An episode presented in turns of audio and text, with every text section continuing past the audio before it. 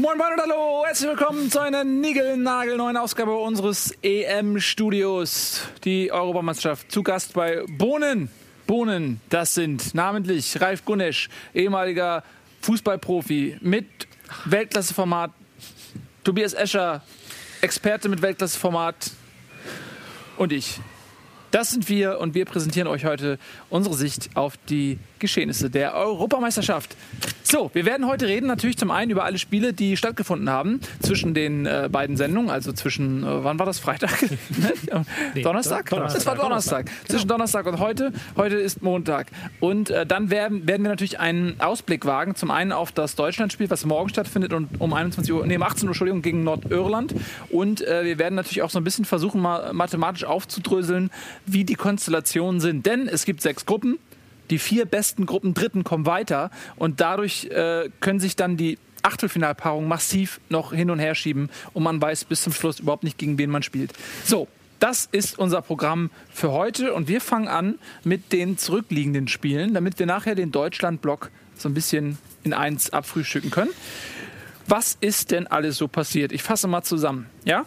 Du fasst zusammen und wenn uns was einfällt, Genau, ich würde sagen, ich lese einfach mal die Ergebnisse nochmal vor, über die wir sprechen wollen und dann ja. suchen wir uns die raus, über die wir ein bisschen ähm, ausführlicher reden möchten. Da haben wir zum einen Italien gegen Schweden 1 zu 0 durch ein spätes Tor ähm, von Eder. Eder. Dann Tschechien gegen Kroatien äh, 2 zu 2. Da müssen wir drüber reden, das war echt spektakulär. Dann haben wir Spanien gegen die Türkei, Machtdemonstration 3 zu 0. Belgien gegen Irland ebenfalls 3 zu 0. Island, Ungarn 1 zu 1. Und Portugal gegen unsere Freunde aus Österreich 0 zu 0. Äh, da werden wir auch noch ein bisschen drüber reden, über das Portugal-Österreich-Spiel. Denn wir haben ja viele österreichische Zuschauer und die interessiert das sehr. Außerdem natürlich Schweiz gegen Frankreich, das war gestern 0 zu 0. So, Jungs. Womit möchtest du anfangen? Mit der grandiosen Defensivleistung der Italiener? Da können wir im Prinzip jetzt aus der Oder letzten Sendung den genau. Talk rausschneiden und den jetzt nochmal senden. Denn da hat sich nicht viel getan. Äh, auch der Sieg gegen Belgien stand unter äh, der italienischen Defensivflagge. Kann man das so sagen? Macht, kein, macht keinen Sinn, ne? Oder defensive Mauer. Mauer. Ja. ja. ja war ist auch eine offensive Mauer? Das wäre mal eine Idee, nicht? Wäre wär mal eine Idee, die offensive Mauer mindblown. Ja, Jungs, ich trinke noch ein bisschen Kaffee. Womit fangen wir an? Ähm, Italien gegen Schweden, das möchte ich kurz hervorheben, weil es, glaube ich, das eins von gefühlten 50 Prognosen von mir sind, die eingetroffen sind, tatsächlich. Weil sie ja tatsächlich Offensivprobleme hatten, als sie dann das Spiel gestalten mussten. Ja. Sie haben es sogar geschafft, gegen Schweden, klaren Außenseiter, in der ersten Halbzeit nur 40 Prozent Ballbesitz zu haben, weil sie einfach ihr Mauerspiel aus dem ersten Spiel komplett weiter durchgezogen haben. Man hat dann schon so ein bisschen die Probleme erkennen können, die es im Spielaufbau gibt und aber auch im hohen Pressing, was sie dann nach der Pause versuchten mussten, weil sie konnten halt nicht gegen Schweden 0-0 spielen. Ich glaube, das wäre zu viel gewesen. Und haben dann am Ende so das Tor so ein bisschen erzwungen. Aber man hat halt schon gesehen, okay, im Konterspiel, im Defensivspiel fühlen sie sich wohler, als wenn sie jetzt das Spiel machen müssen. Ja. Was ist, wenn andere Kaliber kommen, wie Spanien? Gibt es da eine Wiederholung? Ich meine, vor vier Jahren war das Finale ja Spanien gegen Italien und das war eine sehr eindeutige Sache. Mhm. Ähm, das kommt den Italienern wieder zugute.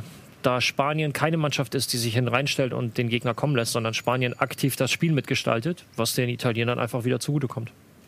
Ist das so ein bisschen wie Barcelona gegen Atleti, Spanien gegen Italien, eine ähm, defensiv hervorragend eingestellte Mannschaft, schn schnellen Umschaltspiel und ähm, Barcelona, die eben wie eine Handballmannschaft sozusagen darauf ausgerichtet sind, äh, da Lücken zu finden, wo eigentlich keine sind. Mhm. Wobei man ja schon gegen, ähm, bei Spaniens Spiel gegen die Türkei auch gesehen hat, ein Stück weit, dass sie jetzt ähm, schneller spielen. Ähm, das, was man auch vor der EM immer erwartet hat, dass sie nicht mehr dieses Handball-Ding spielen, mhm. sondern auch mal in die Spitze reingehen mit ähm, Nolite und Morata und auch mal eine Flanke vorne verwerten können. Ähm, das haben sie jetzt auch gezeigt und das wird dann schon sehr spannend, weil sie jetzt halt nicht mehr dieses totale Handballteam sind, sondern auch mit viel Zug nach vorne arbeiten. Haben sich also ein bisschen weiterentwickelt. Dann lass uns doch direkt, wenn wir mit Italien durch sind, ja, lass uns dann doch direkt weitermachen mit dem kurz mit dem Sta äh, Spanien-Spiel. Ähm, Fand ich sehr beeindruckend. War beeindruckend, also, oder? Äh, beeindruckend in der Offensivqualität, wie Tobi schon sagte. Sie haben sich gesteigert im Vergleich zum ersten Spiel. Gerade im vorderen Drittel waren sie ähm, agiler, schneller, flotter, auch gedanklich. Man muss aber relativierend dazu sagen, die Türken natürlich auch ähm, mit großen Lücken in der Defensive. Ja. Also Und Ada Ja. Turan, der Kapitän, böse ausgepfiffen worden Von von, eigenen, einigen äh, der eigenen Fans. So sehr, dass dann letztendlich die Spanier, er spielt ja seit vielen Jahren in Spanien, erst bei Atleti, dann jetzt bei Barcelona, ihn quasi getröstet haben, ihn mit Applaus getröstet haben. Ähm, das war auch schon bitter. Ja? Ja, das, das türkische Publikum ist natürlich, ich habe mir das äh, viel auch mit, mit Ramazan Özcan drüber gesprochen, der in Istanbul spielt, der sagte, du Ja. bei aller Leidenschaft Ehemaliger und so, Torwart von Richtig. äh, Ingolstadt, hast du mit ihm zusammengespielt, jetzt Leverkusen genau, ist heute, heute, heute öffentlich oder offiziell dann äh, sein Wechsel nach Leverkusen. Ähm, der sagte immer, im, im, Posit also im Erfolgsfall ist es, ne, tragen sie dich auf Händen, aber wenn wehe, du verlierst halt das Derby, dann kannst du halt auch gar nicht einkaufen gehen, dann bist du wirklich beschimpft und, und alles. Das hat Turan jetzt natürlich äh, auch ganz bitter erfahren müssen. Ähm, er ist ja so ein bisschen als einer der Schuldigen äh, ausgesucht worden von den Zuschauern und sie haben ihn ja bei jedem Ballkontakt ausgepfiffen und er sich, ähm, er hat sich da auch dann mehr oder weniger zurückgehalten auf dem Spielfeld. Äh, Ob eine Auswechslung Sinn gemacht hätte, weiß ich nicht, weil das wäre auch ein Spießrutenlauf gewesen. Insofern ist das, ähm, das ist halt die andere Seite der Medaille. Tja, aber die Türkei hat jetzt nach zwei Niederlagen ähm, null Punkte logischerweise, aber man kann mit drei Punkten noch weiterkommen, wenn man dann besser ist als äh, zwei der sechs Drittplatzierten. Allerdings ähm, muss man da nicht nur gewinnen, sondern auch ein bisschen was im Torverhältnis tun. Ne? Da hat man jetzt 3-0 äh, und das erste hat man, glaube ich, 2-0, 2-1? Äh, 2 0. Gegen Kroatien. 1-0. Das war doch 1 gegen, nee, das war 1 gegen Kroatien, Ja, ne? Durch das 1-0, Tor von Luka Modric, ne? Ja. Das, genau. Also minus 4 ist das Tor. Mhm. Ja. Selbst wenn man gewinnt, ist schwierig, ne? Es ist, man bräuchte eine eigene Wissenschaft dafür, um dieses Ja. ähm, ganze Dritter aufzudröseln. Sie könnten theoretisch auch noch als Dritter weiterkommen, wenn keine anderen zwei Teams drei Punkte holen. Ginge auch. Stimmt. Aber es sieht äh, Aber bislang nicht ganz so gewinnen gegen danach Tschechien aus, und danach sieht es halt auch nicht aus, auch weil Tschechien sich ähm, nicht so schlecht verkauft hat in den beiden Spielen. Thomas Rojicki allerdings, äh, der 124-jährige Mittelfeldstratege der Tschechen, ja, der ist äh, wie gesagt, gefühlt seit Erfindung des Fußballs Ja. ähm, und spielt immer noch, äh, wie Mozart ist ja sein Spitzname immer auch in, in Dortmund noch gewesen. Er hat mich, ähm, ich finde, äh, Thomas Rositzky ist einer meiner absoluten Lieblingsspieler, weil der so dynamisch aussieht, so elegant ist, so technisch stark ist, aber der Junge ist so oft verletzt gewesen, dass er leider, ähm, ja, ihm so, so ein Tickchen gefehlt hat in der Karriere, um wirklich ganz oben auch wahrgenommen zu werden. Aber der ist ähm, mit über 30 jetzt äh, im letzten Spiel, hat er auch die Vorlage gegeben zum 2 zu 1, was sehr wichtig war, äh, mit dem Außenriss. Ähm, ja, der, der wird fehlen, den Tschechen, oder? Er wird definitiv im letzten Spiel fehlen, ähm, wobei er gerade im ersten Spiel noch sehr damit beschäftigt war, äh, oder mit der Defensivarbeit zu sehr beschäftigt war, um wirklich offensiv seine volle ähm, Qualität aufs Spielfeld zu bringen. Das hat jetzt im zweiten Spiel ein bisschen besser geklappt. Ja, aber da haben sie ja auch gegen ähm, Spanien, Spanien gespielt. gespielt, ja. Und äh, das wäre wahrscheinlich jedem so gegangen. Wobei es hat auch nicht so gut geklappt jetzt gegen Kroatien in den ersten 75 Minuten. Ich sage ja ein bisschen, äh, ein bisschen besser, aber man darf nicht vergessen, er hat in der abgelaufenen Saison genau 19 Minuten Ja. Fußball gespielt. Ja. Also äh, Wettkampffußball, Pflichtspiele, das ist halt, das merkt man einfach. Und die eine Flanke kann er immer noch schlagen, hat er ja dann Ja. auch getan. Ja, genau. Und äh, das Spiel ist auch ein bisschen überschattet worden von ähm, Ausschreitungen. Kroatische Fans, äh, die dann irgendwelche Kichererbsen aufs Feld geschleudert haben. Und äh, die Aussage des, des kroatischen Verbandspräsidenten war, es ist, äh, hat mit Terrorismus gleichgesetzt, quasi, dass da Fans ähm, das, den eigenen Verband, ja, die, das- eigene Mannschaft. Das Thema an sich ist ja, ist ja sehr komplex. Es geht ja, das sind ja wirklich zwei Fronten, die da aufeinandertreffen von einer, einer Gruppierung, die tatsächlich dem Verband schaden möchte, weil sie die Art und Weise, wie der Verband geführt wird, äh, nicht akzeptieren können. Und das äh, begann schon vor Monaten und äh, setzt sich jetzt halt fort. Und äh, ja, der Mannschaft hat man natürlich einen Riesendienst damit erwiesen. Also jetzt rein sportlich. Ja, ich finde sowieso, dass, ähm, ich meine, es ist eigentlich eine, eine Debatte losgelöst von unserer sehr tiefen, taktischen, hochwertigen Analyse, die ähm, wir hier immer machen, dieses Thema rund äh, um den Fußball mit den Fans. Denn ähm, man hat immer so ein bisschen das Gefühl, diese Krawallzeiten sind vorbei. Das ist so ein bisschen so das subjektive Bundesliga-Gefühl, weil äh, der, die Bundesliga so als Familienprodukt verkauft wird, wo man mit der ganzen Familie hingehen kann. Da gibt es dann äh, immer Bilder von, von Kindern und, und äh, vielen Frauen mit ihren äh, Sprösslingen. Und ähm, jetzt wird man bei der Europameisterschaft auf einmal mit einer ähm, Fankultur konfrontiert, die teilweise sehr gewalttätig ist, mit Ausschreitungen auf den Rängen und vor den Stadien. Das ist man hier in Deutschland fast schon nicht mehr gewohnt. Ne? Man, ich hat es auch ähm, in der Presse so beschrieben, es ist nochmal so eine Abschiedsveranstaltung der Hooligans. Weil wir jetzt ähm, die nächsten Turniere haben, da wird es schwierig. Nach Russland kommst du schwer rein und wirst auch sehr hart bestraft, wenn dann sowas passiert. Ja, einige kommen ja auch daher. Also, ja gut, einige kommen daher, aber ja. die werden natürlich da den Deckel drauf halten, die russische ja. Regierung, dass ja ihr schönes Fußballfest nicht reuniert wird. 2020 ist dann über ganz Europa verteilt. Da kann man sich dann auch schwer so absprechen, es ist schwer über mehrere Spiele hinweg was machen. Mhm. Und in Katar, da kommst du dann auch nicht rein. Und wenn du reinkommst und was machst, dann sitzt du den ja. Rest deines Lebens im Bau. Deswegen jetzt, man hat offene Grenzen, man kommt einfach nach Frankreich rein und mhm. ähm, die französischen Sicherheitskräfte sind auch ein bisschen weit überfordert mit der Situation. Also die, da wird immer sehr rigoros dann durchgegriffen ähm, oder versucht, aber dann immer es gibt entweder zu lange Leine oder zu rigoroses Durchgreifen bei den französischen Sicherheitskräften. Was dann wiederum Gegengewalt provozieren kann. Ja, gar nicht so sehr, weil die Hooligans ja genau das wollen. Also sie wollen ähm, die Gewalt äh, provozieren. Aber die französische Polizei war am Anfang da ein bisschen langsam dran mit ihren mhm. Maßnahmen. Es ist schwierig, weil halt auch nochmal jetzt genau nochmal versucht wird, der, der von den Hooligans ähm, da reinzubuttern. Aber ich habe das Gefühl, dass man das jetzt in den letzten Tagen besser unter Kontrolle hatte als zu Beginn des mhm. Turniers. Wo man halt scheinbar völlig auf diesen ähm, Sicherheitsaspekt geachtet, auf diesen Terrorismusaspekt ja. und diesen Hooligan-Aspekt ausgeblendet hat. Ja. Obwohl halt alle Beobachter, die sich damit auskennen, gesagt haben, es ist wahrscheinlich, dass sowas passiert, eben weil es das letzte Turnier für lange Zeit ist, wo man sowas gut Schnell nochmal austoben, ja. ist das Motto. Ja, äh, fürchterlich. Aber lass uns zurück zum äh, Fußball kommen. Spanien gegen die Türkei haben wir gesehen, einen kleinen Ausblick gerade gemacht auf das ähm, Tschechien-Spiel. Was, was glaubt ihr, wie äh, wird das ausgehen, wenn die Tschechen weiterkommen? Kann ich mir. Sind bei vier Punkten mit dem Sieg? Kann ich mir gut vorstellen, ja. Ähm, Spanien gegen Kroatien wird auch nochmal eine spannende Geschichte. Dann, dann natürlich die Frage. Luka Modric fehlt? Luka Modric fehlt. War auch die Frage, wie, was schickt Spanien aufs Feld? Sind ja schon klar weiter. Spanier schon. Die Erfahrung ja, aber zeigt aber, dass Schonen eine ganz dumme Idee ist. Das haben wir in den vergangenen Turnieren gemerkt. Das, äh, ich weiß gar nicht mal, bei welcher WM das war, dass die Mannschaften, die ihre beste Elf geschont haben mhm. oder einen großen Teil ihrer besten ja. Elf rausgeflogen ja, sind. Weil der Rhythmus gebrochen ja. wurde. Ne? Ja, kann man so sehen, ja. Deswegen, aber trotzdem weißt du nicht, ob sie es nicht doch tun. Auch wenn es doof ist. Ähm, kann ja immer sein. Das soll bitte Vicente del Bosque entscheiden. Aber Tschechien hat halt schon ähm, gezeigt, dass sie auch eine der Mannschaften sind, die von totaler Defensive auf totale Offensive umschalten können. Diese Balance fehlt dann natürlich teilweise. Gegen Spanien hat man gar keine Offensive gehabt, dann am Ende keine Defensive mehr gegen Kroatien. Aber man kann halt beides.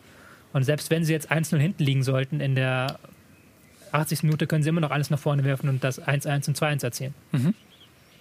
Gut. Kommen wir zu unseren Nachbarn aus Belgien. Die sind gestartet mit einer unerwarteten Niederlage gegen Italien, haben sich jetzt aber äh, auf äh, beeindruckende Art und Weise rehabilitiert mit einem 3 zu 0 zum Abschluss gegen Irland von Irland war ich, na, ich will nicht sagen enttäuscht, aber das erste Spiel hat doch mehr versprochen. Und jetzt gegen Belgien muss ich sagen, ähm, das war eigentlich das Irland, was ich schon im ersten Spiel erwartet hätte. Mhm. So im ersten Spiel haben sie mich persönlich äh, positiv überrascht. Und jetzt war eigentlich das, was zu erwarten war, meiner Meinung nach, ähm, haben es den Belgien, muss ich sagen, nicht schwer gemacht. Die jetzt schon, ähm, man hat so gemerkt, dass die Spieler gewillt sind, äh, auch ein bisschen die Kritik, die aus, aus dem eigenen Land von der Presse kam, die doch schon relativ harsch wurde. Man hat auch bei Mark Wilmots gemerkt, dass er da so ein bisschen angefressen ist, ähm, dem entgegenzusetzen, da mal auch ein Zeichen in die andere Richtung zu setzen. Aber das Spiel der Belgier ist ähnlich wie das der Franzosen sehr angelegt auf Einzelaktionen. Also man hat viel individuelle Klasse und man setzt auf auf, äh, ähm, na, wie heißt der Stürmer? Äh, Lukaku, man setzt mhm. auf, auf De Bruyne, Hazard. Mhm. Hazard, so wie die Franzosen auf, auf ihre Einzelkönner ähm, in der Spielanlage setzen. Und ähm, jetzt gegen Irland ging es gut, weil Irland die Räume hergegeben hat, weil Irland nicht die defensive Kompaktheit hatte. Ähm, ja, trotzdem muss dann noch eine deutliche Steigerung her. Um, um wirklich weit zu kommen. Das 1-0 war der Knackpunkt, dann konnte man kontern und Ja. hat es auf 3-0 hochgebaut. Genau. Ähm, Aber die Fans der, der Iren sollte man an dieser Stelle mal auch mal positiv erwähnen. Wenn wir jetzt eben über einige Negativbeispiele gesprochen haben, finde ich, äh, so, kann man ruhig auch mal die Iren erwähnen, die, Die das. Iren, Iren. Äh, ja, genau. ja, äh, das hat Tradition, denn vor vier Jahren, als man dann auch, ich weiß nicht, sogar gegen Spanien so unterging, Ja. 4-0, äh, haben die Iren, die dort zu Zehntausenden im Stadion waren, dann ähm, ihr Volkslied angestimmt. Ja. Ähm, und das ist so ein unglaublich, ich kriege jetzt, wenn ich davon erzähle, kriege ich Gänsehaut. Ihr könnt das mal im Anschluss ähm, googeln. Ähm, EM 2012, ähm, äh, Spanien gegen Irland, Fangesänge der, der, der irischen Fans. Es gibt Das so viele tolle Gänsehaut. Szenen, diese, Ja. auch wo sie, kennst du, habt ihr die Szene gesehen, wo sie das Baby in Schlaf singen? Nee. In der- in der U-Bahn In der oder wo ist U-Bahn, das? Ja, Ja, ja. Da haben sie eine Szene, wo sie in der U-Bahn Babys und singen das in Schlaf. Ach echt? Und da wo jemand auf dem Balkon ist und sie äh, machen. Ja. Also gibt es so viele schöne Szenen. Oder einem französischen Rentner, der einen Platten hat, den Reifen wechseln. Ja, ist doch toll. Ja. ich finde, Es- äh, das, es gibt tatsächlich auch positive super. Beispiele, Ja, also ja. absolut. Und die Iren, die leider sportlich ähm, dann nicht immer so äh, hervorstechen können, deren Fans sind Weltklasse. Also die sind immer Europameister, muss man tatsächlich sagen. Ähm, so, jetzt kommen wir nämlich mal. Ähm, du wolltest noch was sagen? nee, wir kommen zum nächsten Spiel. Achso, weil dein sagen. Finger. Genau, wir kommen zum nächsten äh, Der Spiel. mahnende Finger. Kommen wir zur äh, Gruppe aus Island, Ungarn, Portugal, Österreich. Island gegen Ungarn 1 zu 1. Ähm, äh, kurz vor Schluss. Die Isländer waren eigentlich schon mit einem äh, halben Eisbein im äh, Achtelfinale. Und dann kam der Gegentreffer. Jetzt hat man zwei Punkte und muss noch ein bisschen zittern, weil das reicht wahrscheinlich nicht. Zwei Punkte zum Achtelfinale. Nein. Da muss man im abschließenden Spiel noch ein bisschen was drauflegen. Und äh, Portugal hat es trotz vieler Chancen äh, allein von Cristiano Ronaldo nicht geschafft, ähm, gegen Österreich ein Tor zu machen. Weshalb es 0 zu 0 ausgegangen ist. Also äh, Österreich auch mit allen Chancen. Lass uns mal ein bisschen über Österreich reden, ein bisschen ins Detail gehen.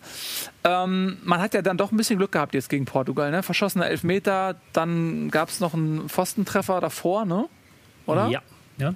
Gab es noch ein, äh, ein, ein gute Schussgelegenheit von Nani in der ersten Halbzeit? Gab es mehrere gute Chancen in der ersten. Gab es also mir eine fällt jetzt diese- ja. von Ronaldo, also gab es ganz viel. Ähm, Österreich, ich würde es an der, an der Position David Alaba festmachen. Ähm, ich habe es ja schon in einer der letzten Sendungen gesagt, David Alaba, der Ado Turan Österreichs.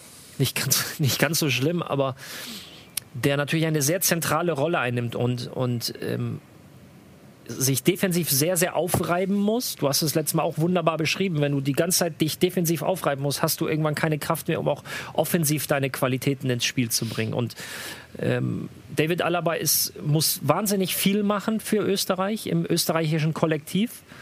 Und ähm, wenn er auch seine offensiven Qualitäten nicht so einbringen kann, dann fehlt Österreich sehr, sehr viel Qualität nach vorne hin. Und ähm, auch seine Auswechslung, so bitter das ist, aber sie war halt echt gerechtfertigt, weil er dann halt auch wirklich unglücklich gespielt hat. Ich weiß halt nicht, was das sollte mit Alaba auf der 10. Ich habe es noch nicht so ganz ähm, verstanden, auch am Tag danach. Man hat es halt versucht, defensiver zu stehen. Ich habe da was vorbereitet auf der Taktiktafel. Vielleicht kriegt die Regie das eingeblendet. Bestimmt. Ähm, da sieht man halt auch die Formation beider Mannschaften. Und wir haben hier vorne haben wir ähm, David Alaba, der halt auf der 10 tatsächlich gespielt hat, theoretisch. Ähm, wenn dann die Portugiesen am Ball waren, ist er aber dann immer mal hier so mit hinten hingelaufen. Also war dann quasi ähm, Achter. Ist natürlich, wie Ralf gesagt hat, sehr viel Arbeitsaufwand. Aber ist die Frage auch, was will ich mit einem David Alaba auf der 10? Gerade wenn ich ihn nur mit langen Bällen gefüttert bekomme, wie es teilweise war, hat er halt da null mehr. Vielleicht äh, einfach der Versuch, dass du die größtmögliche Qualität auch im Offensivspiel aufs Pla auf den Platz bekommst. Denn ähm, wie Ralf ja eben auch gesagt hat, na, haben wir letzte Woche ja auch gesagt, wenn, wenn der David Alaba, äh, Alaba, David Alaba, ähm, hinten so viel ackert, ja, und äh, quasi in die Zweikämpfe geht und hin und her läuft, dann hat er nach vorne nicht die Kraft, die Akzente zu setzen. Vielleicht haben sie sich gesagt, äh, Österreich muss was machen, ja, man muss Ja. nach vorne gefährlicher werden, man muss jetzt punkten, äh, setzt sich die Qualität lieber vorne ein, weil Vielleicht ist es einfacher zu kämpfen, zu grätschen und ähm, Bälle irgendwie zu erobern, als sie dann vorne mit Qualität Das in den. Abschluss zu ja, bringen. man wollte halt mit diesem 4-1 für 1 defensiver stehen. Ich habe hier noch eine Szene, wo man aber vielleicht sehen kann, dass das diese Idee, die vielleicht da war, die vielleicht klug war, nicht so ganz geklappt hat. Weil nämlich die Portugiesen haben es genauso wie die Ungarn geschafft, einfach mit Manndeckung, also teilweise wirklich knallharte Manndeckung. Ähm, auch heutzutage kann man das auch Mannorientierung nennen, wenn, man, wenn das verfolgt wird. Ähm, ist ja das neue Lieblingswort der Kommentatoren. Und ich habe hier eine Szene, da sieht man sehr gut, wie sie ähm, die Manndeckung betrieben haben. Also die hat jeder portugiesische Spieler hat quasi einen, den er verfolgt und auf den er zu achten hat. So. Mhm. Da ist dann kein Österreicher mehr frei. Ähm, wenn ich jetzt die Szene ablaufen lasse, sieht man halt auch, dass ähm, da eigentlich nur der lange Ball auf dem Flügel bleibt, weil kein anderer frei ist. Mhm. Aber dann ist der Flügelspieler auch vollkommen isoliert.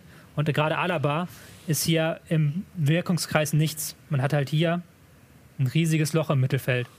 Also die Portugiesen stehen ja nicht mal kompakt, da sind ja riesige Räume. Das sieht, glaube ich, auch der ungeschulteste unserer Zuschauer, der sagt, Mensch, Fußball, damit kann ich nichts anfangen. Aber dass hier halt einfach riesige Räume sind, die frei bleiben, die von keinem Österreicher irgendwie durch einen spontanen Lauf besetzt werden. Mhm. Und da halt natürlich, wenn Alaba da vorne hängt, dann kannst du ihn auch nicht anspielen. Dann ist er dann Mhm. auch quasi im Nichts gefangen. Wenn dann auch noch rausgedeckt wird. Ganz davon ab ist für mich Alaba auch kein Zehner. So, Alaba spielt auch gerne auf der 6, das ist auch vollkommen in Ordnung. So bei Bayern hat er dann aber in der Offensive Leute wie ähm, theoretisch Vidal, Alonso, entweder neben ihm oder vor ihm, ähm, Müller, äh, Götze, Lewandowski und und und in den vorderen Positionen, die dann halt auf demselben Niveau sich bewegen. So, und in Österreich verlangt man von ihm, dass er zum einen seine Stärke auf der 6 theoretisch mit einbringt bei, bei Ballbesitz des Gegners. Äh, Halbe 6, halbe 8, das ist halt ein Bereich. Und dann aber gleichzeitig auch, auch äh, die Zehnerposition übernimmt, die er meiner Meinung nach nicht optimal auskleidet. Ja. Weil er von seiner Spielanlage her kein klassischer Ballverteiler, kein klassischer Zehner ist. Und auch weil du willst ja äh, Alabas Dynamik vor allem nutzen. Du willst ihn in eine Situation bringen, wo er mit dem Ball richtig Gas geben kann. Und wenn du natürlich wie hier du in dieser Situation das zu sehen war, er kann eigentlich nur von der Abwehr mit einem langen Ball angespielt werden und dann mit dem Rücken zum Tor sein. Das ist eine Situation, in der will ich ja einen Alaba nicht haben. Ich will einen Alaba mit Ball am Fuß in Richtung Tor haben. Ja. Was ist denn, wer soll bei Österreich Tore schießen? Ja. Wahrscheinlich Arnautovic, Harnik. Geplant ist wahrscheinlich Arnautovic und Harnik, ja. Ich bin ja für Lukas Hinterseher. Der auch ein Der alter Ingolstädter äh, ähm, Kollege ist, der hat mehr Tore wahrscheinlich als Harnik geschossen in der abgelaufenen Bundesliga-Saison. Wahrscheinlich ja. Ne? ja. Aber ist, hat Österreich nicht dann vielleicht tatsächlich ein Sturmproblem? Ja, das wird ja auch schon lang und breit diskutiert, ähm, wen sie mal vorne aufstellen, gerade weil halt Arnautovic oft über den Flügel kommt und jetzt auch, ähm, jetzt hat man Harnik vorne reingestellt und nicht über den Flügel gebracht. Aber da fehlt halt natürlich jemand, der auch mal ähm, vorne in den Strafraum gehen kann einerseits, aber auch mal ein 1 gegen 1 gewinnt.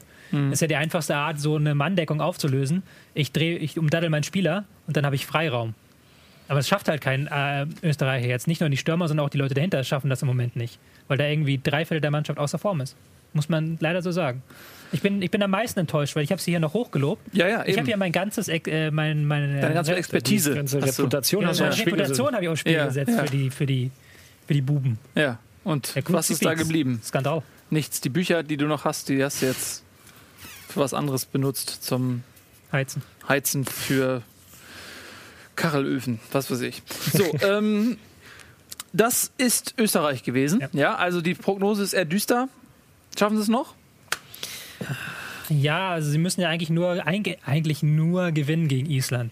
Aber es wird halt wieder so ein blödes Spiel wie im ersten Spiel. Ja. Und wenn sie halt nicht dieses Problem in den Griff bekommen, dass sie keine so eine Manndeckung knacken können, die Isländer werden es genauso machen, dann wäre ein reicht Konter- vielleicht sogar ein Unentschieden. Ja, reicht vielleicht sogar ein Unentschieden. Ja. Die werden auf 0-0 spielen, so oder so. Ja. Wird nicht so einfach. Gegen 50-50. Also ja, es wird auf jeden Fall äh, von isländischer Seite aus ein sehr, sehr leidenschaftliches Spiel. Das, äh, also das kann man den Isländern ja nicht vorwerfen. Das, das merkt man richtig, wie sehr sie, ähm, ja, mit welcher Leidenschaft und mit welchem Engagement sie ans, ans Werk gehen. Und das wird jetzt gegen Österreich genauso sein. Und sie werden sich auch sagen, dass die Österreicher durchaus schlagbar sind. Insofern, sie waren ja auch kurz davor, ne, bis, bis zum Eigentor da kurz vor Schluss. Also die Isländer jetzt insofern ja. wird das äh, fußballerisch wahrscheinlich kein äh, Leckerbissen, aber was war das schon bis jetzt bei der EM? Aber es wird ein intensives Spiel werden. Davon ist auszugehen. So, dann haben wir noch im Angebot äh, Schweiz, Frankreich von gestern ein 0 zu 0, mit dem, du hast es auch vor der Sendung gesagt, Ralf, beide Mannschaften ganz vorzüglich leben können, denn Frankreich hat in diesem Handel, der natürlich kein offizieller Handel war, ist es nicht äh, Giron, ähm, äh, äh, die Tabellenspitze gesichert mit nun sieben Punkten und für die Schweiz ging es eben darum, nach der, sag ich mal, unglücklich verlaufenden ähm, Europameisterschaft vor vier Jahren jetzt mal das Achtelfinale zu erreichen und das hat man mit dem 0 zu 0 auch geschafft. Ja? Ja, das, also ich würde nicht von Nicht-Angriffspakt sprechen. Dafür haben die Mannschaften schon versucht und gemacht. Ja. Aber Gerade Frankreich hatte viele große Chancen, also klare Chancen, sage ich mal. Ich glaube, dreimal Aluminium, ja? ja, Wie bei FIFA dreimal fast oder schon. zweimal. Ja. Auf jeden Fall, sie haben es wirklich versucht und ähm, alles, aber so das unbändige Risiko war es nicht. Aber warum auch? Nochmal, du, du, beide können am Ende mit diesem Punkt leben. Beide sind weiter als Erster und Zweiter und ja. Ja. Pogba war wieder besser in Form. Wollte ich gerade sagen, also. Frankreich hat wieder ein bisschen durchgewirbelt. Pogba, der im letzten Spiel von der Bank kam, hat jetzt von Anfang an gespielt und Sissoko hat gespielt. Ähm, dafür Payet nicht. aber auch wieder reingekommen und ähm, du merkst einfach, wenn er dann ins Spiel eingewechselt wird, dass gleich von außen nochmal ähm, ja, so, so ein Hallo-Wach-Effekt. Das ist ein großer Der brennt, der Publikumsliebling. Energie. Ja. Mhm. Und ähm, er weckt das Publikum auch nochmal auf. Er hatte dann auch noch eine Torchance, aber ähm, ja, nochmal, mit dem 0-0 können beide leben. Äh, der Ausrüster eher nicht so. Puma äh, hat äh, vier zerfetzte Trikots zu beklagen. Ich glaube, zweimal war es ein Pogba oder so, immer vom Halten so. Chaka. Ach so, äh, Nee, nee, Pogba also ja, gehalten. festgehalten Ja, ja, und ja, dann zack. Ähm, das war äh, lustig. Da, Ja, ich- was Shaqiri mitgesagt hat? Gut, dass, ja, ja, ja, hab ich gehört. Gut, dass Puma keine Pariser herstellt. Ja. ja ähm, ich in der Form auch noch nicht erlebt. Also, dass wirklich vier Trikots kaputt gehen. Es waren fünf. Fünf waren. Oder das, fünf Das sogar. vierte hat man im Fernsehen nicht gesehen, aber Sie haben, waren- Puma hat heute aber auch eine PM rausgegeben, ähm, dass da ähm, ein besonderes Material an gewissen Stellen verarbeitet wurde. Es ist tatsächlich so, kurz, kurz als Aufklärung. Papier? Die, fast. Die Trikots, mit denen, mit denen gespielt wird, unterscheiden sich sehr oft von den Trikots, die man im Laden kaufen kann. So, die Trikots, die man im Laden kaufen kann, die, die, die haben keine besonders hochwertigen Stoffe. Die Trikots, mit denen gespielt wird, ähm, sind nochmal extra leichter, extra dünner und haben an besonderen Stellen, zum Beispiel an, ähm, im, im Zentrum am Rücken, also so die, ja, also der mittlere Streifen zum Beispiel und, und hier besonders atmungsaktives Material. Das ist extrem dünn. Und ähm, das ist dann anscheinend jetzt, äh, ja, gerissen. Tja. So ist es halt. Na gut. Große Krise in Herzogenaurach. Ja. Ja, gut, aber der Ball von Adidas ist auch kaputt gegangen. was, ist, was ist aus deutscher Wertarbeit geworden? Ne? Das weiß man. Gary das Lineker. Nicht mehr. Gary Lineker? Hat es gestern Abend gesagt. Hat er? Was Ja. hat er gesagt? Er hat gesagt, was ist äh, aus der deutschen Qualität geworden? Ja. Weil halt deutsche äh, Bälle und Trikots. Und was ist denn mit der deutschen Mannschaft? Hat die denn noch genug Qualität? Und damit sind wir endlich da, wo viele von euch hin wollten, nämlich zur Nachbesprechung des Polenspiels, die dann münden. Aber wir haben ja auch noch Rumänien, Albanien. Aber meine Überleitung. Ach so, entschuldige. Was willst du denn noch sagen? Ja, weil es Rumänien? eben hieß, der Gunesch will nicht über Rumänien sprechen. Wo jetzt gerne im Chat machen. oder was? ich, hab, nee, ich hab's. ich gebe es offen zu, Rumänien gegen Albanien ist das erste EM-Spiel, das ich nicht gesehen habe. Ja, ich hab's mir angeschaut. Also Warum hab das denn? Weil ich Schweiz gegen Frankreich geguckt habe. Ja, ich habe es auch nicht gesehen. Ich hab, das Einzige, was ich gesehen habe, ist oben, dass auf einmal eine 1 stand, wo vorher eine 0 war. Und dann in derTabelle war dann Albanien halt drei Punkte. Mehr habe ich auch. Also es wurde ja auch nicht viel gezeigt. Wurde das irgendwo gezeigt? Ich habe Ja. keine Ahnung, wo wurde es Auf gezeigt? ran.de und auf Sat 1. Gut, soweit. Aber zu dem Spiel erzähle ich dann nach der Werbung kurz was. Ja, aber ganz kurz. Und dann kommen wir nämlich, äh, wir haben gerade eben über mein Telefon, äh, ja, darf ich sagen, Yogi? Also mache ich Tschüss, äh, von Yogi Löw die äh, aktuelle Information der Mannschaft äh, betreffend bekommen. Ach ja, ja. Ja, die Oh, werden wir gleich an euch dran. weitergeben. Ne? Macht's gut. Tschüss.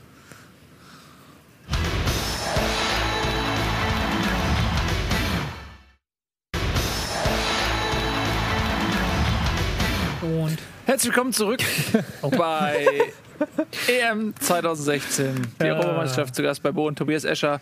Noch Gedanken verloren, brabbelt er vor sich hin. Das macht er manchmal. Der sprudelt über vor Kompetenz und deswegen muss man ihm manchmal ein bisschen den Mund stopfen.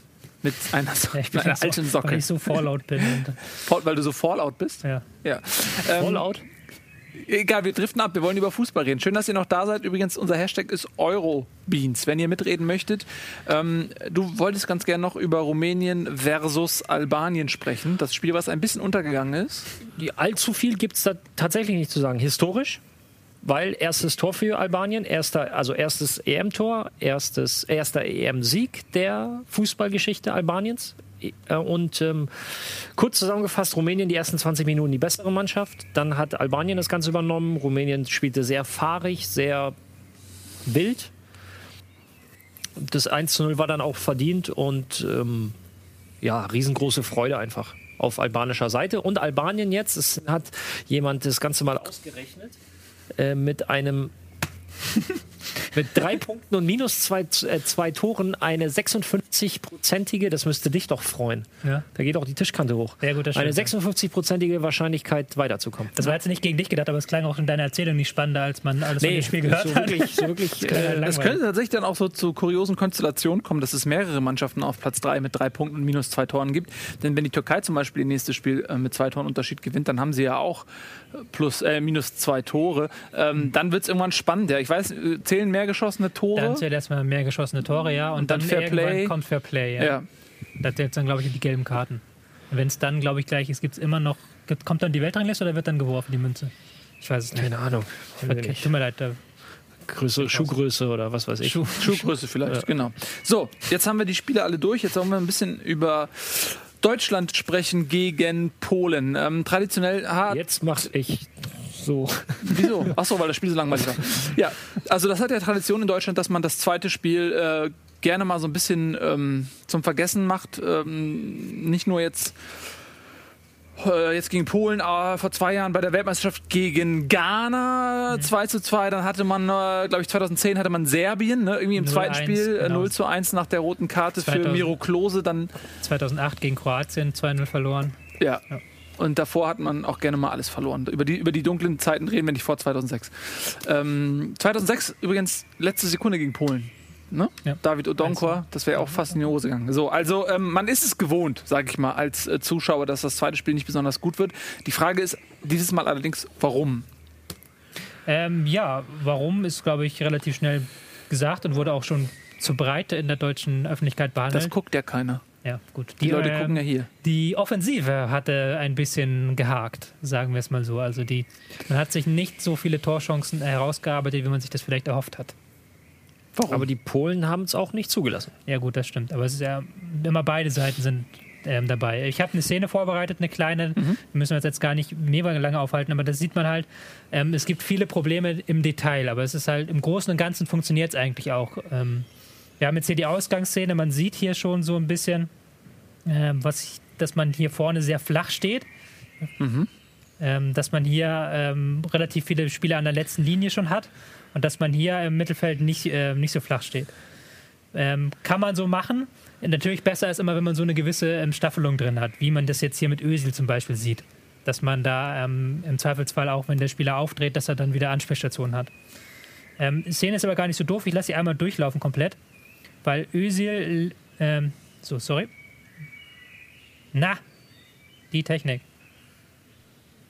Özil lässt sich hier fallen, sieht man sehr schön. Ähm, geht Hummels entgegen, der das Spiel aufbaut und macht dann mit Groß so einen Spielzug auf ähm, links. Ähm, Endet dann nachher ein bisschen blöd, weil Groß wieder hier so reinpasst und dann Özil völlig überhastet versucht, Draxler hinter die Abwehr zu schicken und den Ball ins Ausspielt. Ähm, kann man so zwei, drei kleine Details suchen, wenn man sie möchte. Ich gehe mal an diesen Teil der Szene ein. Ähm, was hier fehlt, ist das, was man im Fußballdeutsch die Escape Route nennt. Die Fluchtroute. Also man ist jetzt auf diesem Flügel, steht man eigentlich sehr gut mit ähm, vier Mann. Aber es fehlt hier irgendwie eine Möglichkeit, das Spiel schnell hier rüber zu verlagern. Der klassische Flügelwechsel? Der klassische Flügelwechsel über einen ähm, äh, dritten Spieler. Also, oder man könnte es jetzt über hinten Das, machen das so. nennst du Escape Route, Das- den klassischen Flügelwechsel? Escape Route, ja, wenn du irgendwo bist und dann, das kannst du auch aus der Mitte, brauchst du auch eine Escape Route, deswegen muss es kein Flügelwechsel sein. Ach so, Es kann auch Escape Route, kann auch hinter die Abwehr Plan spielen sein. So. gut. Ähm, was man hier noch sagen könnte, was halt auch auffällt, ist, dass Hövedes nicht ganz nach vorne geht. Also Hövedes könnte auch, äh, auch hier jetzt hier stehen. Weil dann ist er natürlich im Falle des Flügelwechsels schon, kann er quasi hier in, die, äh, in den Lauf geschickt werden und ist schon hinter der Abwehr. Ich weiß, dass jetzt viele Leute meckern werden, dass, dass sie sagen, der steht im Abseits. Ja, Ich weiß, was du meinst, aber Ja, ja, du kennst ja unsere sehr hochkompetenten, aber auch sehr genauen Zuschauer. gut, jetzt ist er nicht mehr im Abseits. Jetzt ist er nicht mehr abseits. Ähm, Ähm, ja. Und auch hier, ähm, wenn man auch noch was sagen möchte, hier fehlt natürlich auch, das ist das, was ja immer ganz oft genannt wurde, es fehlt die Präsenz im Strafraum und die Läufe in die Tiefe. Ja. Also der läuft ja jetzt äh, bis auf Draxler am Ende der Szene, aber hier Müller steht hier hinten, läuft nicht rein. Götze ist auch hier vorne in vorderster Linie, bringt da aber eigentlich nichts. Wie will ich Götze anspielen? Und auch ähm, Hector hätte ja eigentlich schon viel früher hier in die Spitze starten können. Er hätte halt dieses ganze Passen hier, ich gehe mal zwei stehen wir davor, er hätte jetzt quasi hier schon in die Spitze starten können. dann hätte man vielleicht sogar dieses ganze Ding hier umspielen können und ihn da hinten hinschicken Mhm. können. Und da hätte man eine sehr viel höhere Dynamik in die Szene gebracht. So. Das ist jetzt ganz viel ähm, Kleinkram und ganz viel Nerdkram. Aber Aber, es ist- das ist halt, ich will einfach nur mal zeigen, dass es ähm, Details sind, über die wir hier in der Offensive reden. Die, wenn ein Spieler zwei Meter weiter vorne steht oder hinten, Ja. hat das eine Auswirkung auf den Angriff. Und ich würde jetzt ganz gerne nochmal, kannst du nochmal, ich glaube, die vierte Szene war es. Wir machen einmal ganz kurz das ganze Blaue so ein bisschen weg. Wir hatten ja die Thema, das Thema Raumaufteilung in einer der letzten Sendungen. So, und da sieht man auch wieder ganz gut, was, was wir meinen, wenn wir, wenn wir von einer optimalen Raumaufteilung sowohl defensiv wie auch offensiv sprechen. Wie Tobi gesagt hat, hier in dem Bereich ist alles wunderbar. Das passt. So. Jetzt brauchst du aber ihn hier, in dem Fall Kedira, den brauchst du hier. Weil dann ist auch dieser Bereich besetzt, Ja. der momentan unbesetzt ist. Wenn dieser Bereich besetzt worden wäre, hätte Kedira mehrere Möglichkeiten, wenn er angespielt wird. Er kann Müller anspielen in den Raum oder er kann den Wechsel Er spielen. kann auch theoretisch hier spielen. Es kommt ja halt immer darauf an, möglichst Dreieck, um den Ball zu schaffen, um dich abzubrechen. Aber das wäre halt genau dann hier gewesen, wie du es perfekt gesagt hast. Dann hätte nämlich Groß hier so ein schönes Dreieck, hätte man eigentlich hier so eine schöne Raute sogar. Richtig. Aber in dem Moment hatte halt Groß keine andere Möglichkeit mehr, als hier rauszuspielen. Und Polen ist natürlich auch komplett dahin verschoben, mit Blaschikowski, der hier nochmal als 16 tiefer reingegangen ist. So. So, Jetzt. jetzt Bitte? Nur um zu zeigen, wenn du diese Raumaufteilung in möglichst vielen Situationen hast, natürlich geht das nicht immer. Du wirst immer Situationen haben, wo du falsch stehst, aber je häufiger du diese optimale Raumaufteilung hast, desto mehr Möglichkeiten äh, schaffst du dir im Offensivspiel und vor desto und so größer sind die Probleme, das zu verteidigen. Und das schafft Spanien zum Beispiel immer wieder. Da kannst du fast blind einfach auf Pause drücken und du findest eine optimale Raumaufteilung. Ja, das ist ja so ein Ding. Das, äh, zum einen kopiert man den spanischen Stil und wenn man ihn kopiert, ist die Kopie besser oder genauso gut wie das Original äh, oder findet man einen eigenen Stil und dann äh, hat die Nationalmannschaft das genau ja auch trainiert dann nach dem Polenspiel, diese Raumaufteilung. Gab es ja Bilder irgendwie, dass man Ja. genau das gemacht hat. Ähm, äh, folgende Frage. Jetzt hat Jogi Löw vor dem Turnier gesagt, man plant mit zwei Mannschaften, das eine für die Vorrunde und das andere dann ab dem Achtel oder vielleicht auch Viertelfinale, je nachdem, wie so die Paarungen sind. Ähm, das, was er jetzt spielt, ist das schon Training für die wichtigen K.O.-Spiele? Oder ist das tatsächlich eine andere Taktik? Weil man muss ja tatsächlich sagen, weder gegen die Ukraine noch gegen Polen hatte man ein deutliches Chancenplus. Man könnte im Prinzip sogar sagen, beide Mannschaften haben mehr Chancen gegen die deutsche Mannschaft herausgespielt ähm, als die umgekehrt. Die, Ja. die deutlicheren Chancen auf jeden Fall. Ähm, bisschen, also ich meine, Ja, ich glaube, man, nee, hat, ich ist glaub, man, hat egal. nicht, man hat wahrscheinlich nicht mal einen Torschuss zugelassen, aber also Ist die ja- Chancen einfach, die egal. Polen hat. Dein Punkt. Ja, mein Punkt ist, ähm, ist das jetzt also taktisch schon eine Vorwegnahme, dass er das einfach nur so die Automatismen einstudieren will oder hat das einfach nicht funktioniert? Ja, es ist schon, ähm, ich will nicht sagen eine Vorwegnahme, aber natürlich kann man die Außenverteidiger, wie wir es gerade gezeigt haben, höher schieben lassen. Das ist eine einfache Anweise, Anweisung an die Außenverteidiger zu sagen, du gehst sofort an die vorderste Linie. Ja, aber zum Beispiel ein Hövedes. Also man Ja. weiß ja, dass das nicht Hövedes Stärke ist. Genau. Aber also als Spieler trotzdem ein Hövedes da. Man könnte aber auch sagen, man lässt äh, zu, zum Beispiel gegen Nord Nordirland vielleicht einen äh, Spieler mit mehr Offensivqualität spielen, der ähm, ja eben Ja. vielleicht hinten dann, ne, aber nicht so ist ja gegen Nord- Nordirland vielleicht nicht so Eben. wichtig. Genau deswegen will ich halt, du hast das Zitat, glaube ich, jetzt schon mehrmals gebracht von Jogi Löw mit diesen zwei Mannschaften. Ja, Und ich glaube zweimal. halt, dieser Turnierverlauf gibt dieses Zitat nicht her. Weil was wir jetzt haben, ist so eine klassische Mannschaft, die auch in der K.O.-Runde so spielen kann. Ja. Der halt diese Experimente, von denen wir immer geredet haben, zum Beispiel die Fünferkette gegen die Ukraine, die sehr viel Sinn gemacht hätte, aber die man halt bewusst nicht gemacht hat, weil man jetzt so eine feste Mannschaft hat. Und ich glaube, dass man jetzt auch gegen Nordirland, um da einen Sprung zu schaffen, wenn dann personell innerhalb dieses Systems umstellt. Aber man wird jetzt keine Fünferkette, keine äh, komplett andere Flügelanordnung, keine komplett andere Mittelfeldanordnung auspacken. Aber das ist ja das, was viele auch fordern. Kicker schreibt es jetzt auch. Ähm, man hat zwei Leute, also zum Beispiel einen, äh, Leroy Sané, der ähm, 1 gegen 1 Situation auflösen kann. Das ist ein, eine Komponente, die äh, in der Startelf der letzten beiden Spiele eigentlich gar nicht vorhanden ist, weil kein Spieler im Prinzip, also wirklich erfolgreich ähm, in, in eine 1 zu 1 Situation geht. Und Es, Leroy, ja? es gibt Spieler, die es könnten, sagen wir es so, Götze und Draxler, aber die es momentan nicht schaffen. So. Ja, aber ich finde auch ganz ehrlich, Götze, was ich von ihm in den letzten Jahren gesehen habe, er ist meiner Meinung nach kein, kein Flügelstürmer, der mit Tempo äh, 1 zu 1 Situation auflöst. Die Quote, die er im 1 gegen 1 hat, ist jetzt nicht so, dass ich sagen würde, versuch das mal äh, ständig. Ja? Äh, Ein Sané, der hat genau diese Stärke, dass er versucht gegen zwei, manchmal sogar drei, klappt auch nicht immer, aber er hat zumindest der von, von zehnmal eine bessere Quote wahrscheinlich als alle anderen auf dem, auf dem Feld. Äh, Gerade gegen so tiefstehende Gegner macht es nicht dann Sinn, einen, einen Spieler zu haben, der die auch beschäftigt. Ja, aber dann müsstest du ja einen der jetzigen rausnehmen. Ja, die haben ja alle so gut gespielt. Wer Ja. könnte das denn sein? Ich gebe tatsächlich zwei Tipps ab, Ja. von denen ich, ähm, ich. Einmal bin ich mir relativ sicher, dass wir gegen Nordirland Gomez sehen werden. Eben weil halt diese Besetzung des Strafraumes nicht funktioniert hat und man halt halt aber auch keine Fluchtroute oft gab bei den Angriffen, sondern hätte eine Flanke schlagen müssen, konnte es aber nicht, weil niemand da war. Ich glaube, deswegen wird Gomez im nächsten Spiel von Anfang an spielen. Für Götze dann? Oder? Für, Ja, ich weiß, ich schätze für Götze.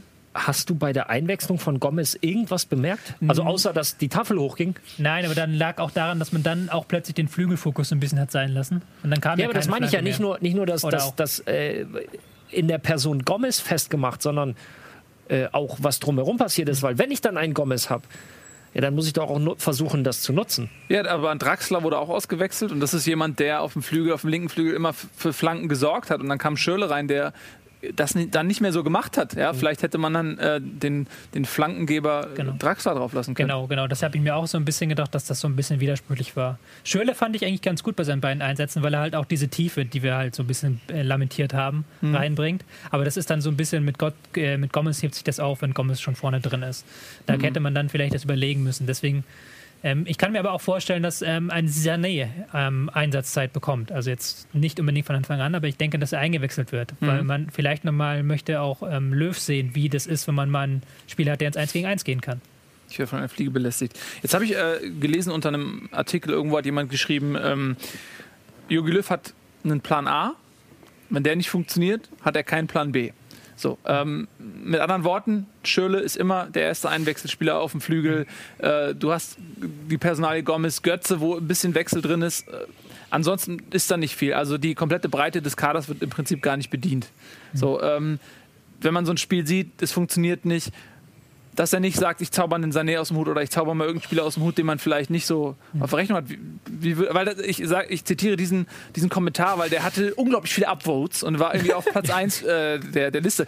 Und das scheint also tatsächlich eine, in, in der öffentlichen Wahrnehmung so eine Meinung zu sein. Was sagt ihr denn dazu? Also es ist schon so, dass Jogi Löw ähm, sehr beständig denkt und arbeitet und äh, sehr beständig auch wechselt. Also ich glaube, wenn wir mal die Quali-Spiele durchgehen, äh, erkennen wir auch so ein Muster in den Einwechslungen. Also insofern, äh, glaube ich, liegt der Kommentar nicht völlig daneben. Es gehört natürlich, das muss man auch sagen, schon eine gewisse Portion Mut, einen Spieler wie Sahne oder Sané Geht beides. geht beides, äh, einzuwechseln, beziehungsweise von Anfang an zu bringen. Also das ist, wäre ja schon, würde schon als mutiger Schritt durchgehen. Und ähm, ja, Yogi Löw hat halt sein Konzept, an dem er festhält und das zieht er durch. Man mag ihm jetzt sicherlich äh, ähm, eine, eine, du wolltest gerade ausholen, äh, darfst du gerne, dann Nee. darfst du mich auch mal unterbrechen. Nee, alles gut. Nee, weil ich bin da nicht, nicht so ganz schlüssig, ob er nur einen Plan hat, weil er hat ja vor der EM sehr viel ausprobiert.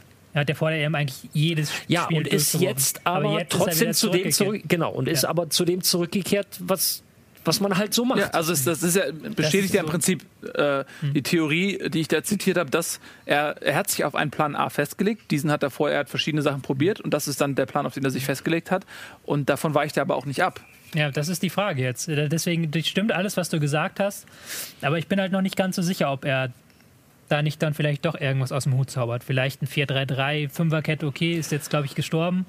Ähm, Wenn man zum Beispiel gegen Italien spielt, jetzt vielleicht im Turnierverlauf, ja, da hat man ja ähm, bei dem 4 zu 1 mit Dreierkette gespielt. Ja. Ne? So, Wird wahrscheinlich. was würde passieren, wenn man jetzt gegen Italien spielt? Würde man das Erfolgsrezept kopieren oder Ich würde man wieder so auflaufen? Ich würde schwer dazu raten, dass man das macht. ja, Deswegen, aber mit genau wem? Denn hat da nicht Rudi gespielt dann auch? Ja, dann könntest du immer noch einen Kimmich ähm, auf Rechtsverteidiger bringen. Also es ist dann eine sehr viel defensivere Lösung, aber es ginge auch. Ähm, Ja, macht es da nicht Sinn, so jungen Leuten dann vielleicht gegen Nordirland schon mal. Ähm, weil nehmen wir an, England gewinnt, man ist eh weiter, so, man, dann kann man auch mal ein bisschen was ausprobieren. andererseits man sollte die Gruppe vielleicht auch gewinnen. Um nicht gerade, wenn man Zweiter wird, geht man gegen die Schweiz. Wenn man sogar den sauren Apfel Dritter macht, dann hat man noch einen viel schwereren Gegner. Das ist nicht so einfach, nicht jetzt dann zu sagen, okay, wir schenken das Spiel ab und probieren mal jetzt hier was Komplettes aus. Aber wie gesagt, der Trainer hat ja auch schon. Du schenkst gesagt, es ja nicht ab. Ich meine, du hast das. Ja, also, natürlich, aber immer, noch, immer noch ganz gute Fußball ja, natürlich, aber es ist schon ein Unterschied, ob du dann nachher fünf Leute neue reinbringst, die nicht Nö, aber zusammengespielt warum, haben. also ja nicht fünf, aber ich meine, dass man da dann, äh, äh, wenn du diese Option mit einem Kimmich oder mit einem Sahne, jetzt sind die beiden, über die wir reden, wenn man sich die aufrechterhalten will, dann sollte man denen ja vielleicht mal eine Chance geben, Turnierluft zu schnuppern, Aber- bevor es soweit Aber das ist. ist ja genau das, was ich gesagt habe. Ich gehe davon aus, dass Sané spielen wird. Und ich gehe davon aus, dass auch zwei, drei Positionen umgetauscht werden. Dass zum Beispiel ein Gomez vorne reinkommt. Dass vielleicht ein Schürle einen Einsatz von Anfang an bekommt. Dass man vielleicht auch mal auf Rechtsverteidiger Schaden sieht oder auch Kimmich vielleicht sogar. Also ich glaube schon, dass äh, Joachim Löw, er hat es auch schon in der Pressekonferenz gesagt, dass er sich hier das überlegt, ob er nicht was ändert. Aber in der Defensive glaube ich nicht, weil ähm, das, ich wollte auch noch mal was Positives zur deutschen Mannschaft sagen. Äh, allen voran Jerome Boateng. Äh, Top ist wirklich wieder auf dem Niveau wie vor seiner Verletzung, aber insgesamt die Defensive. Mats Hummels hat zwei Situationen gehabt am Anfang, Zu Anfang er, direkt, ja. ähm, ja, Wo er reinkommen muss. Genau, er musste erstmal reinkommen, sind nicht genutzt worden, Gott sei Dank aus seiner Sicht. Äh, Und ansonsten steht die Abwehr. Also das, die Defensive, das passt. Nach vorne hin äh, haben wir jetzt äh, ausführlichst besprochen und äh, ja, wir sollten oder wir werden uns ja überraschen lassen, was da morgen passiert. Ja, das machen wir. Ähm, wo wir über Jogi Löw reden, ähm, wir haben einen ähm, eigenen Fotografen sozusagen ähm, uns geleistet und ihn mal auf Jogi Löw losgelassen. Und es ist ganz interessant, äh, was der so für Fotos geschossen hat. Die sind, glaube ich, so in der Weltpresse einzigartig. Wollen wir uns die vielleicht mal ganz kurz angucken, äh, was der Yogi so. Also das, also da sieht man ganz klar, dass Yogi auch vom Ballett kommt. Ne? Also die Sieht extrem ungesund die aus. Tschechow-Schere beherrscht er. Ja, und äh, schauen wir mal weiter. Also das ist jetzt im Stadion und hier sieht man Jogi Löw, also beim Ballett, auch im Ensemble nicht negativ auffällt. Das Also, Jogi vom Einkaufen. So, ja, was haben wir noch? Ja, ist ein Straßenfußballer auch. Ne? So. ja. Das ist. Was, was, Ralf was? findet das überhaupt nicht lustig. Ralf findet es so unlustig. Nein, nein, okay, gar nicht. Können wir nochmal den Ballett machen? Ich, ähm, es erinnert mich gerade dran, Na? es ist ja, ähm, es ist ja bekannt, dass ähm? Yogi Löw ist ja Ehrenmitglied des Ministry of Silly Walk. Ja, So, ist das, ist das tatsächlich so? Ja, Ja. Hm, natürlich. und insofern ähm, zeigt er das. Ja, Also da sieht man, warum er die Ehrenmitgliedschaft hat. völlig verdient. Ja, das noch kurz am Rande, ähm, Jogi Löw. Ich hätte noch gerne mal das Ballett nochmal gehabt. Ja, vielleicht mir was macht, macht die Regie das nochmal mit dem Ballett. Das ist die mittlere Folie der PDF, die können Sie jetzt nicht einzeln ansteuern. Die Na, was ist dir aufgefallen? neben Löw sieht ein bisschen aus wie Podolski, oder? Aus der Ferne. Boah. Hm, warst du mal beim Optiker in letzter Zeit? Soll ich vielleicht mal gehen. vielleicht vielleicht gehst einfach mal. Ja, Podolski, über den haben wir noch gar nicht geredet. Der ist ja auch für die linke Seite immer mal eine Option, aber Ja, ähm, aber weiß ich nicht, ob der kommt. Den hat man ja vor der EM auf der 10 ausprobiert. In diesem Ungarn-Spiel kurzer Zeit. Das hat nicht funktioniert. Ähm, könnte von links kommen, ist aber dann wieder so eine wuchtige Variante. Und da hat man wieder links ähm, jemanden, der reingeht und rechts auch mit Müller, der eigentlich reingehen soll. Bis jetzt noch nicht so Podolski kommt dann, äh, wenn wir im Halbfinale gegen Frankreich ins Elfmeterschießen gehen, dann kommt Podolski in der 118. Minute, weil er den Elfmeter einfach unter die Latte knallt. Ne? Jetzt aber erstmal Nordirland das Spiel. So, jetzt wollen wir ein bisschen, äh, wir, das vermischt sich ja so ein bisschen. Wir wollen einmal noch, äh, Dankeschön, vorausblicken auf das Spiel gegen Nordirland. Haben wir jetzt alles gemacht. Vielleicht kann ich noch einmal kurz hier die nordirische Mannschaft vorstellen. Bitte, Über bitte, die hatten bitte, wir noch bitte. gar nicht. Die hat natürlich jetzt eine ähm, seltsame Lage, weil sie erstmal das Spiel heute abwarten müssen, wie sie Ja. eigentlich morgen spielen müssen. Ist durchaus komfortabel. Ja, Ja. komfortabel, weil es kann sein, dass ihnen morgen ein 0-0 locker zum Weiterkommen reicht, wenn England heute gewinnt. Und Deutschland ist in dem Fall auch weiter. Es könnte vielleicht sogar sein, dass ihnen eine ähm, niedrige Niederlage reicht. Genau, das kann auch sein, aber das ist dann morgen noch nicht klar. Also da müssen sie dann noch ein paar Tage warten. Aber sie werden aber auf jeden Fall auf 0-0 spielen. Ja. Ähm, die haben tatsächlich das gemacht, was wir von Louis Löw erwartet haben. Sie haben dieses System gewechselt vom ersten zum zweiten Spiel. Also waren sie sehr, sehr flexibel. Im ersten Spiel hatten sie so eine Fünferkette, ähm, 5-3, 1-1 kann man das nennen. Das war sehr kompakt und man sieht das, glaube ich, auch schon. Da muss ich, glaube ich, nicht groß rummalen, wie kompakt das Ding im Zentrum ist. Mit hier diesen vier Spielern. Und da sind, wirst du automatisch auf den Flügel gelenkt. Ähm, äh, hatte dann natürlich keinerlei Offensivkraft, diese Aufstellung mit ähm, quasi allen Spielern bis hier defensiv waren. Im zweiten Spiel haben sie dann 4-3-3 gespielt, ein relativ klassisches, ähm, das dann defensiv so zum 4-1-4-1 wurde. Hier sieht man diese zwei Ketten und den einen Spieler dazwischen. Das hat dann schon besser funktioniert. Ich bin jetzt gespannt, was sie gegen Deutschland auspacken. Sie können beide Varianten spielen, könnten vielleicht auch so ein Mischding daraus basteln. Vielleicht so ein 4, äh, 5-4-1 oder 4-5-1. Aber sie werden auf jeden Fall viele lange Bälle spielen und auf Konter spielen. Das ist, glaube ich, jetzt keine Top-Analyse, da habe ich schon bessere Analysen gebracht, aber das werden wir so sehen. Ja. Gut. Ja, also. Wie glaubst du, ähm, schlägt sich die deutsche Mannschaft? Wird man mehr Chancen kreieren können? Ich habe auf ein CS 1-0 getippt im Tippspiel tatsächlich. Ähm, das kann ich mir sehr gut vorstellen, weil ähm, Nordirland nochmal eine Schippe defensiv stärker ist. Gleichzeitig aber ähm, im Konter, un, ich will nicht sagen unglaublich schwach, aber relativ schwach sind. Damit mit diesem 4-3-3 ein bisschen besser geklappt, aber die sind auch keine besonders gute Kontermannschaft. Ja. Ist klar, wenn du mit äh, vielen Spielern aus der zweiten englischen oder sogar dritten englischen Liga spielst, dass da die individuelle Klasse fehlt. Ähm, deswegen glaube ich, man kann jetzt, hat es nochmal Zeit, an diesen Offensivproblemen zu arbeiten. Ich bin aber leider Pessimist und glaube, dass man in diesen drei Trainingstagen oder wie viel das waren, nicht so unendlich viel ändern konnte. Deswegen, Lassen wir uns überraschen. Gestern hatten sie sogar frei. ja, Auch das noch, siehst Auch du? das noch. muss Die sollen gefälligst arbeiten für das Land. sein. Wir müssen auch arbeiten. ne? Wir arbeiten auch. Die lungern da rum, die, Die Nationalspieler. hier. Großes Ähm, Vergnügen.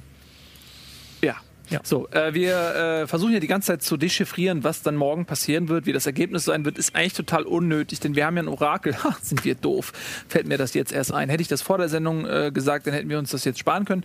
Ähm, wir haben natürlich ein Orakel und das Orakel weiß ganz genau, wie das Spiel ausgeht und das wollen wir uns doch jetzt mal anschauen. Also wenn ihr noch äh, ein bisschen Geld habt, wettet jetzt nach dem Tipp des Orakels todsicherer Tipp. Verfach, vervielfacht einfach die Millionen, die ihr jetzt eh schon habt durch Was uns. passiert eigentlich mal eine Frage, ne? Jetzt Wenn jetzt die ganze Welt die, dem Tipp des Orakels folgt und ihr gesamtes Geld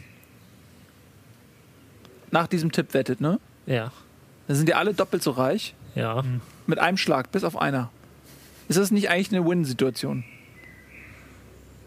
Da denken wir drüber nach, während wir uns das angucken.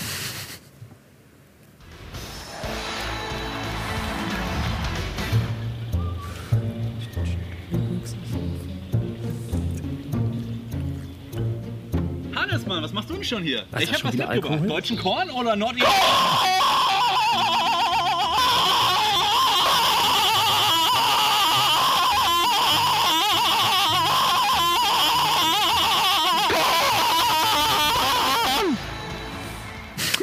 Der ist aber jemand corny, würde ich sagen.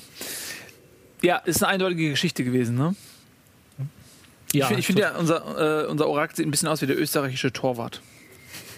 Der übrigens äh, richtig, richtig, richtig gut gehalten hat. Das haben wir eben nicht erwähnt. Das stimmt. Alma hat richtig gut gehalten gegen Ja, Portugal. ganz gutes Hat er. Spiel gemacht. Das stimmt. Ja, also unser Orakel sagt, es ist eine eindeutige Sache. Deutschland gewinnt, dann hat man sieben Punkte. Ähm, wie geht's dann weiter? Wer ist der wahrscheinlichste Gegner im Achtelfinale? Das, das gibt es nicht. Gibt was, was ist das für eine Euro hier? no, äh, wahrscheinlich Probability es ist ja- EM. Es gibt ja äh, 20 verschiedene Möglichkeiten, wie sich die Gruppendritten auf die Gruppenersten aufteilen, je nachdem, welche Gruppendritten weiterkommen. Das ist total Deswegen, wenn sie. Erster werden, kann man es nicht sagen.